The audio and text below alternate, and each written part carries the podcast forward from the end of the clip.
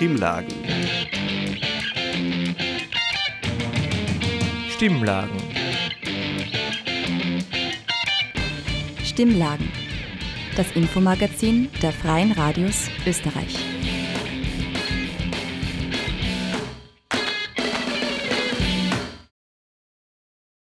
Herzlich willkommen zur ersten Ausgabe der Stimmlagen, dem Infomagazin der Freien Radios in Österreich im neuen Jahr 2024. Am Mikrofon begrüßt euch David Mehlhardt aus der Radiofabrik Salzburg und im Namen der Unerhört-Redaktion darf ich euch ein frohes neues Jahr wünschen. In dieser Ausgabe darf ich euch eine mehr als bunte Mischung an Themen präsentieren, die Ende vergangenen Jahres von Unerhört-Redakteurinnen bearbeitet und on air gebracht wurden. Den Start macht ein Beitrag von Veronika Aschenbrenner-Sesula, in dem sie sich einem Tier mit äußerst schlechter Publicity widmet, der Taube. Im Anschluss daran hört ihr den Beitrag Basics der Psychotherapie 2.0 von Jana Egelseer. Jana spricht mit einem Interviewgast über die verschiedenen Therapierichtungen in Österreich. Den Abschluss bildet ein kurzer Mitschnitt einer Lesung des Buches mit dem Titel Verändern wollte ich eine Menge aus dem Leben der Internationalistin Ellen Sturck. Unerhört Redakteurin Susi Huber war vor Ort. Bevor wir aber starten, noch Musik, und zwar Tschacha Shoreshe von Helil Hemgin.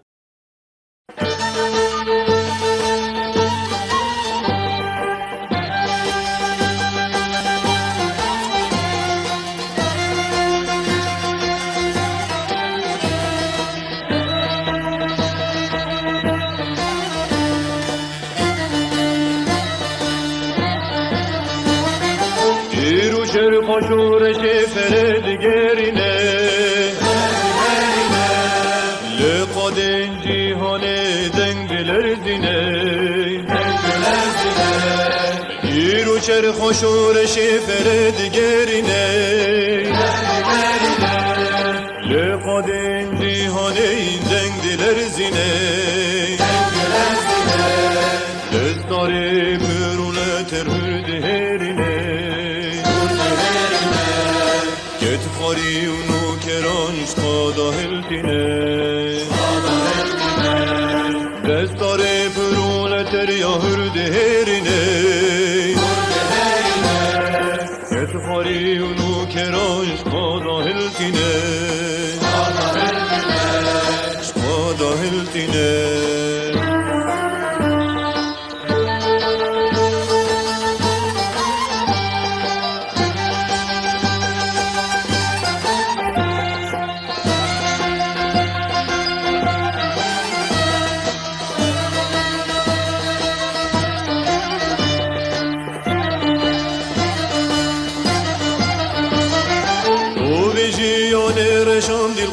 şimdi don.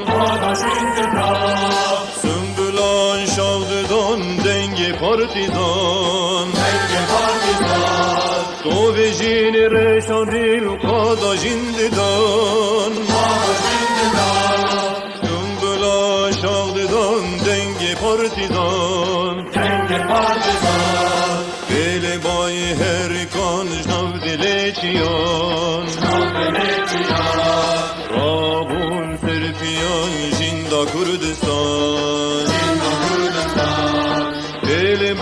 herkant jnav dilekiyan Jnav dilekiyan Rabu sertiyan Jinda Kurdistan Jinda Kurdistan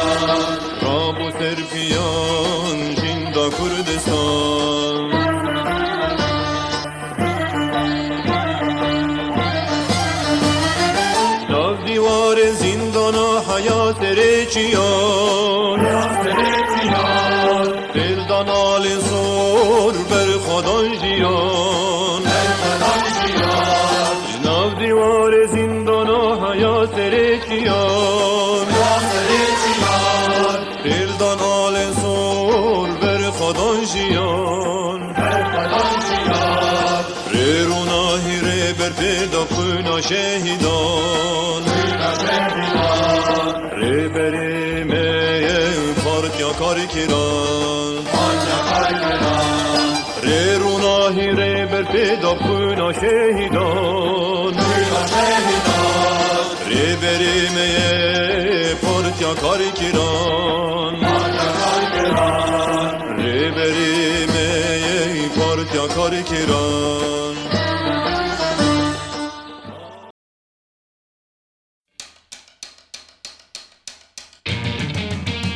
Stimmlagen. Stimmlagen. Stimmlagen. Das Infomagazin der Freien Radios Österreich.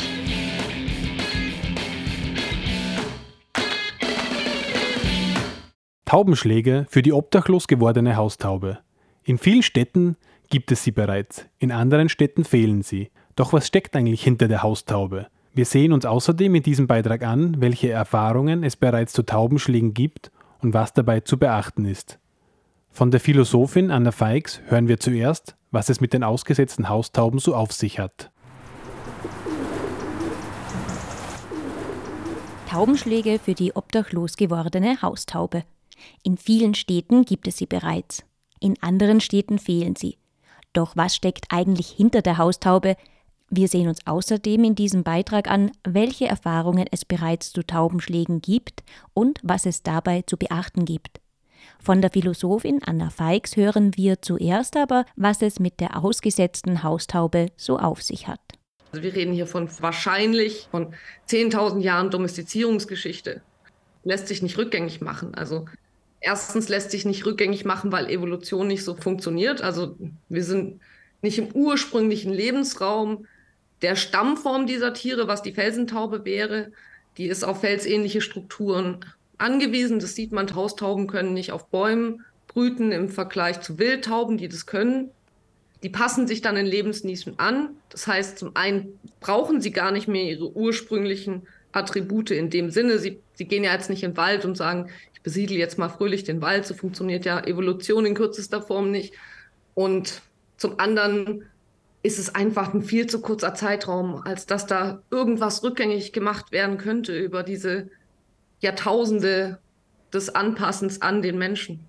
Verstoßene Haustauben fliegen nicht einfach in den Wald oder in andere Gegenden, sie können nirgends zurück, weil sie woanders gar nicht mehr leben können. Notgedrungen bleiben sie bei denen, die sie vertrieben und die zuvor allerhand Nutzen aus ihnen gezogen haben, wie Karin Schneider, Autorin des Buches Tauben, ein Porträt, berichtet neben dem, dass sie gegessen wurden oder irgendwann auch als fliegende Postboot eingesetzt wurden, war der Dünger eigentlich das Entscheidende, weil der extrem gut ist.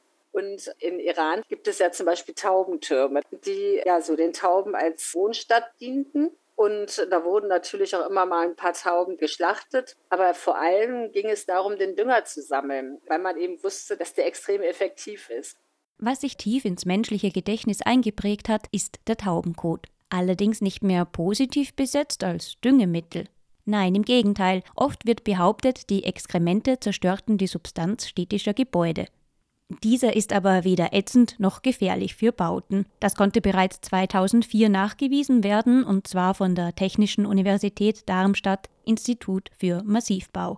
Ein anderer Irrglaube hält sich auf städtischen wie unternehmerischen Webseiten ebenso beständig, die Taube übertrage Krankheiten. Jedes andere Haustier ist genauso gefährlich für uns. Jede Hauskatze kann genauso gefährlich für unsere Gesundheit werden. Also es greift ja auch überhaupt nicht.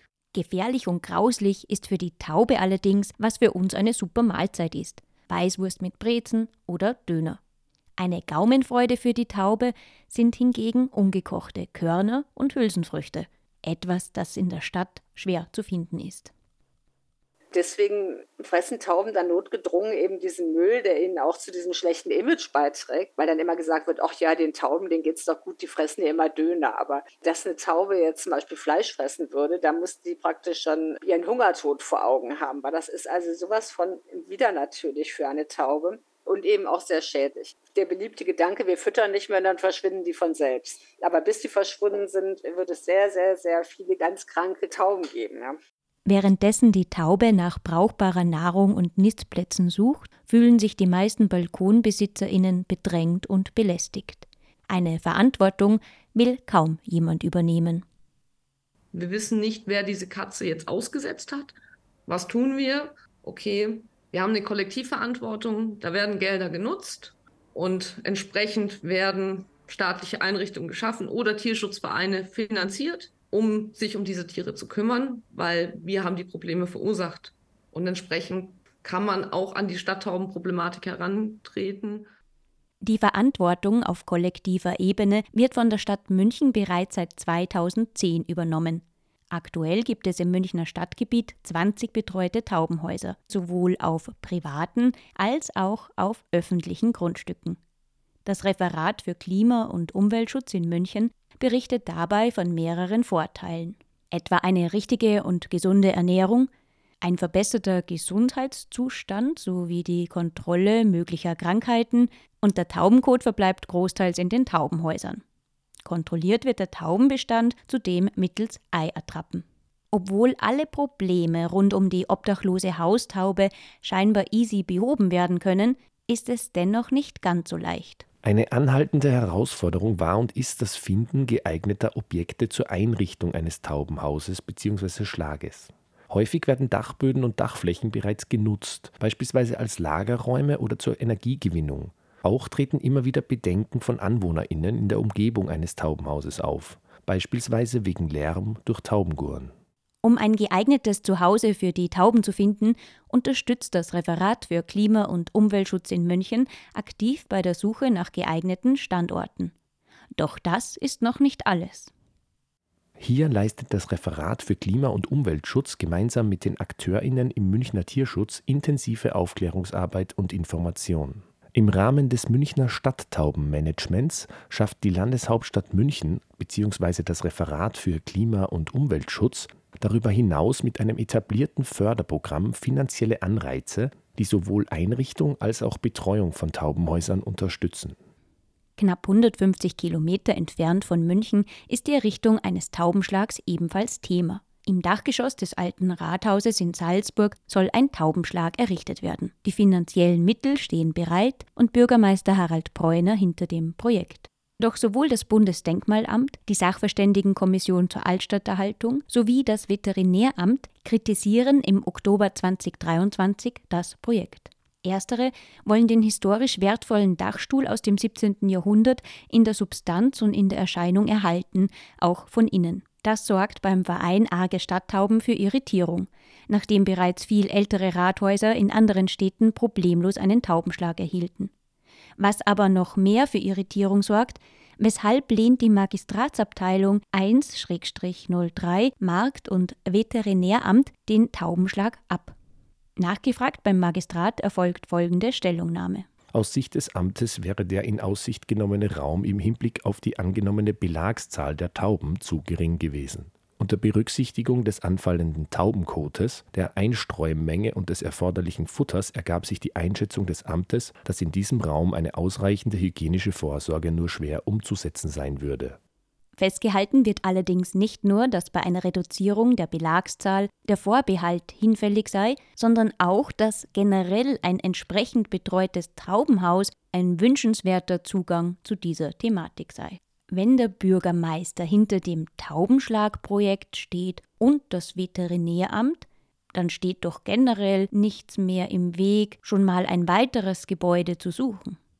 Konkret obliegt es der für die städtischen Objekte zuständigen Ressortführung, geeignete Örtlichkeiten zu finden und zu entwickeln. Von nichtstädtischen Objekten ist aus dem Büro des Salzburger Bürgermeisters keine Rede und Gespräche wurden bisher auch scheinbar keine geführt. Nachgefragt im Büro der Stadträtin Anna Schiester, zuständig für den Bauressort, erfolgt folgende Antwort. Die Zuständigkeit diesbezüglich liegt beim Veterinäramt der Stadt Salzburg und somit im Ressort von Herrn Bürgermeister Bräuner. In unserem Ressort der Bauabteilung liegt lediglich die Ausführung des Baus. Dennoch wird in der schriftlichen Stellungnahme aus dem Büro der Stadträtin angeführt, dass es derzeit Gespräche im Rahmen des Landesdienstleistungszentrums gebe. Dieses wird gerade am Hauptbahnhof neu gebaut, einem der Tauben-Hotspots der Stadt Salzburg. Die Herausforderungen in Salzburg sind wohl mehr oder weniger ähnliche wie in anderen Städten.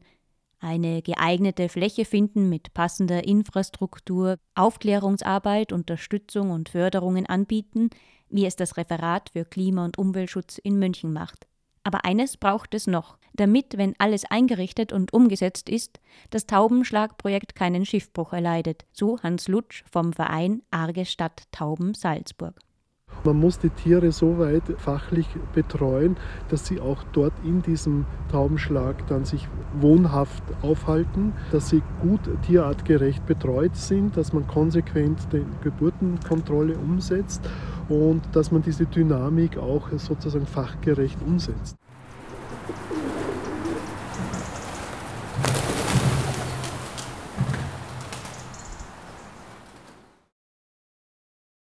Zu Beginn des Beitrags war zu hören Karin Schneider, Autorin des Buches Tauben, ein Porträt und Anna Feix, Philosophin. Die Interviews mit den beiden sind in voller Länge nachzuhören auf cba.media slash das Radiofabrik Interview. Basics der Psychotherapie. Vor circa einem Jahr setzte sich unsere Redakteurin Jana Egelsier mit dem Thema auseinander und sprach mit einer Psychotherapeutin sowie einer Patientin über Begrifflichkeiten, Zahlmodelle und die Frage, was Psychotherapie eigentlich ist. Heute folgt der zweite Teil dieser Reihe, in welchem Jana mit ihrem Interviewgast über die verschiedenen Therapierichtungen in Österreich und ihre Besonderheiten spricht. An einem typisch verregneten Tag in Salzburg bin ich auf dem Weg in die Getreidegasse. Dort eröffnet ab dem 1. Jänner 2024 die Universitätsambulanz für Psychotherapie unter der Leitung von Thomas Probst. Er übernimmt ab dem neuen Jahr die Stelle als Universitätsprofessor für Psychotherapie und Psychotherapieforschung an der Universität Salzburg. Im dritten Stock eines alten Gebäudes beginnt unser Interview über die Basics der Psychotherapie. Thomas Probst erklärt, dass es in Österreich historisch gesehen vier anerkannte Therapiecluster gibt, die auch mit unterschiedlichen Ansätzen an eine Therapie herangehen. Ja, wenn wir es auf der Ebene der Clusters sehen, ähm, gibt es zum Beispiel diesen recht großen Cluster der psychodynamisch-psychoanalytischen Richtungen. Das sind dann solche Personen wie Freud oder Jung, auf die das zurückgeht die ähm, basieren so häufig dann auf der Triebtheorie oder dann auch auf diesem Modell mit Ich, Es, Über-Ich, das man so auch in der Allgemeinbevölkerung recht gut kennt. Und dann haben wir den ähm, Cluster der Verhaltenstherapie, da ist sehr stark die Lerntheorie im Hintergrund, also alles Verhalten wird erlernt. Ich kann in der Psychotherapie umlernen, neues Verhalten lernen. Ich kann ähm, Gedanken versuchen, ähm, positiver zu beeinflussen mich von negativen Gedanken zu distanzieren. Ähm, dann gibt es noch das Cluster der systemischen Therapie. Da spielt es dann eine große Rolle, auch diese Umgebung der Personen zu berücksichtigen, in welchen Systemen, in Anführungszeichen, leben die, ähm, wie ist die familiäre Konstellation, wie ist ähm, die Situation im Freundeskreis oder im Beruf. Also da spielt sehr dieses Umfeld eine Rolle auch in der Psychotherapie.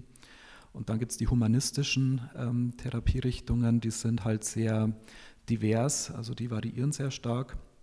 So als gemeinsamen Hintergrund haben sie sicherlich, dass sie sehr an der Persönlichkeitsentwicklung auch ansetzen und so einen humanistischen Zugang versuchen zu finden.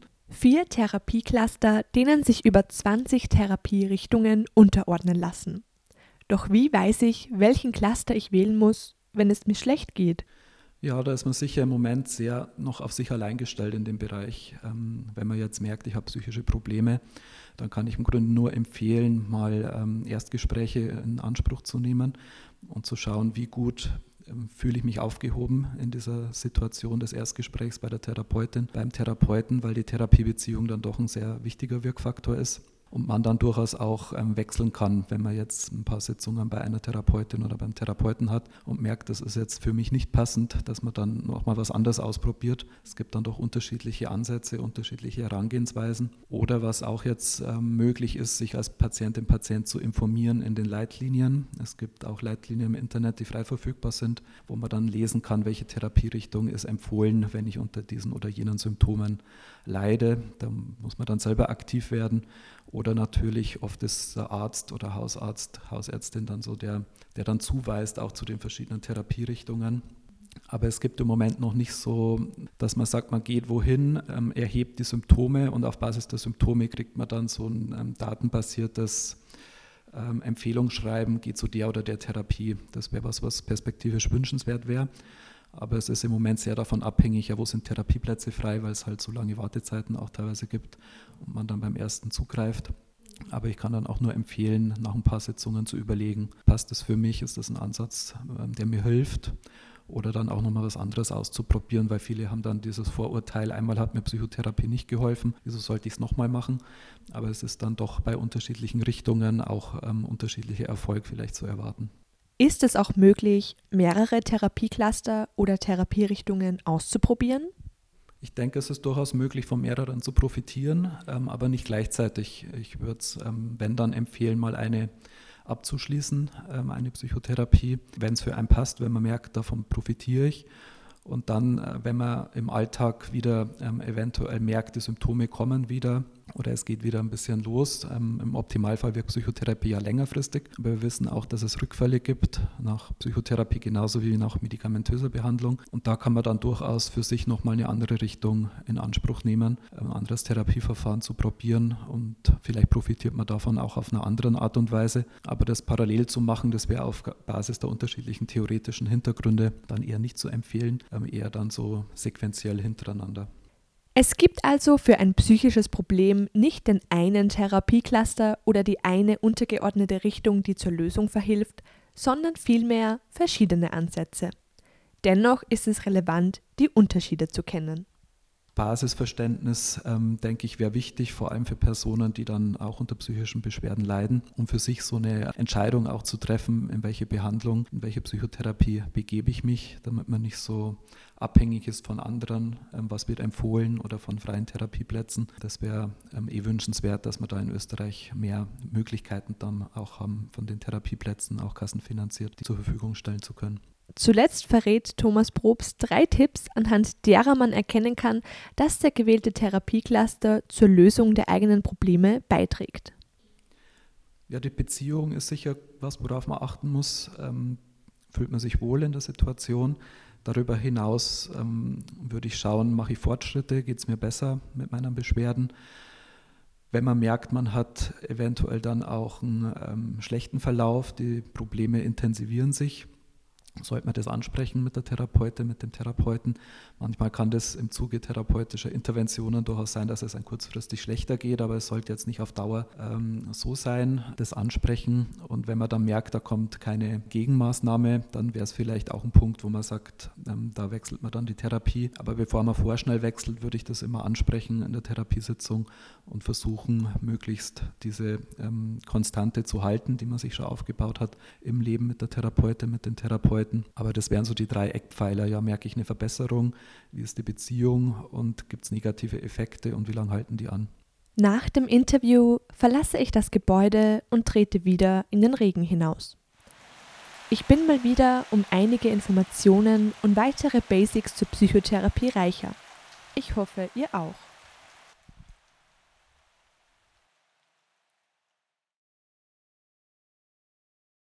Das war der zweite Beitrag zur Psychotherapie von Jana Egelseher. Weitere Informationen und Links zum therapeutischen Angebot in Österreich findet ihr auf der CBA-Seite der Stimmlagen. Mitte Dezember fand im Soli Café Salzburg eine Buchvorstellung mit dem Titel Verändern wollte ich eine Menge aus dem Leben der Internationalistin Ellen Sturck statt. Susi Huber war dort und hat die Veranstaltung aufgezeichnet. Nun hört ihr einen kleinen Ausschnitt.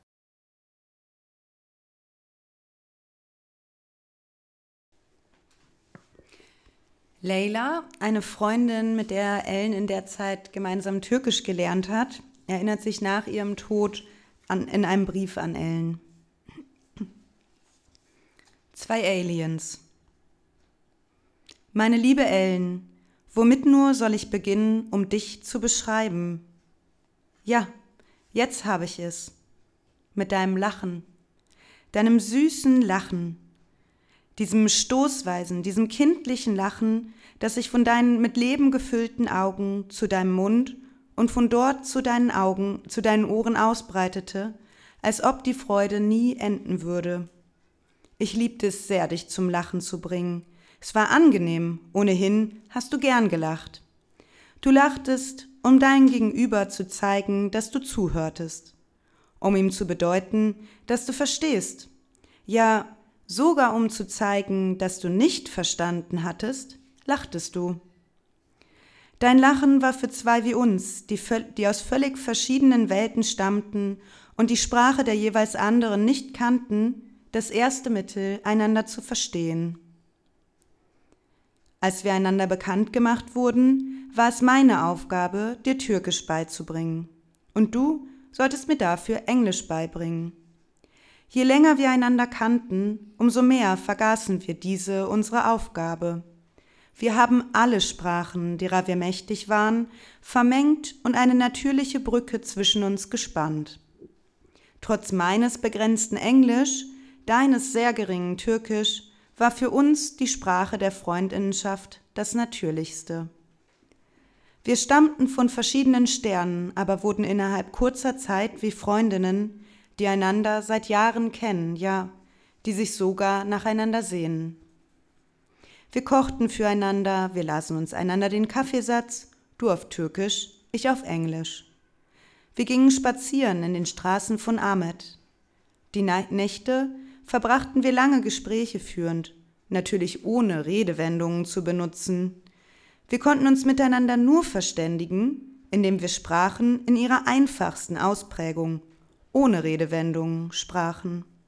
Denn Redewendungen sind sehr indirekt und bringen einen nur durcheinander. Wir lachten viel über Missverständnisse, wenn wir Redewendungen benutzten, die für uns keinen Sinn ergaben. Wenn ich mich daran erinnere, muss ich jetzt noch lachen. Ha, und manchmal hast du auch auf Grundlage der Bedeutung neue Worte kreiert. Zum Beispiel Handhitze, wie Handschuhe eben. Das war sehr witzig. Wir lachten tagelang. Mit deiner Herzlichkeit, mit deiner Natürlichkeit hast du sofort jede jeden um dich herum in deinen Bann gezogen. Doch die wirkliche Ellen sollte ich auf einer Reise kennenlernen. Ich wollte in den Zwischenzeugnisferien mitten im Winter heim nach Trabzon fahren. Mein Dorf war ein Bergdorf und lag weit entfernt vom nächsten Zentrum. Als ich dich fragte, ob du, um mal was ganz anderes kennenzulernen, mitkommen wolltest, hast du mit Freuden zugesagt. Als du so mit deinen ganz kurzen Haaren, mit deinem genderlosen Antlitz und deinem schlichten Äußeren unseren DorfbewohnerInnen gegenüberstandst, hat jede jeder dich forschend angesehen, als wärst du ein Alien. Du warst weder aufgepeppt wie die Mädchen aus der Stadt, noch warst du derb wie ein Junge. Was ist das nur, mit dem Leila da zusammen hergekommen ist? fragten sie sich. Du passtest in keine der Schubladen, die sie kannten. Trotzdem mussten sie dich kennenlernen, damit sie ihren Frieden wiederfanden. Zuletzt beschlossen sie, dass du wohl mein Freund, also mein Geliebter, sein müsstest. Als wir von den Gerüchten, die umgingen, hörten, haben wir Tränen gelacht. Nie werde ich die Fassungslosigkeit von dir, die dich am ersten Morgen in diesem Haus im Dorf erfasste, vergessen. Die Fassungslosigkeit war einer der stärksten Beweise dafür, dass wir von zwei verschiedenen Planeten stammten. Meine Mutter war im Morgengrauen aufgestanden, hatte den Weg zum Stall Schaufel für Schaufel vom Schnee freigeschippt, hatte dort die Kühe gefüttert und gemolken und war jetzt rausgegangen, Holz zu holen, um den Ofen anzuheizen. Ich hatte mit dir derweil das Frühstück vorbereitet. Da kommt mein Vater aus dem Schlafzimmer und brüllt, Wo steckt nur deine Mutter wieder so lange? Du sahst meinen Vater fassungslos an. Ich dich.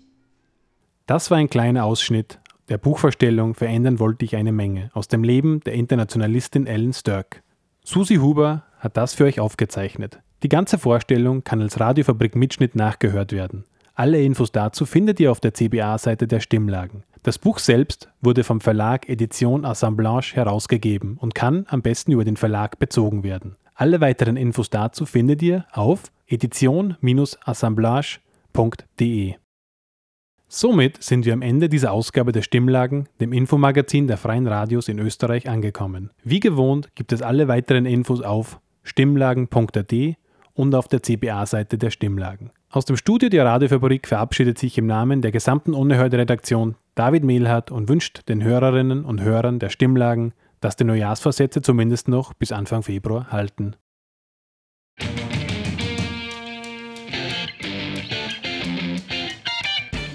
Sie hörten das Magazin Stimmlagen. Das Infomagazin der Freien Radios Österreich.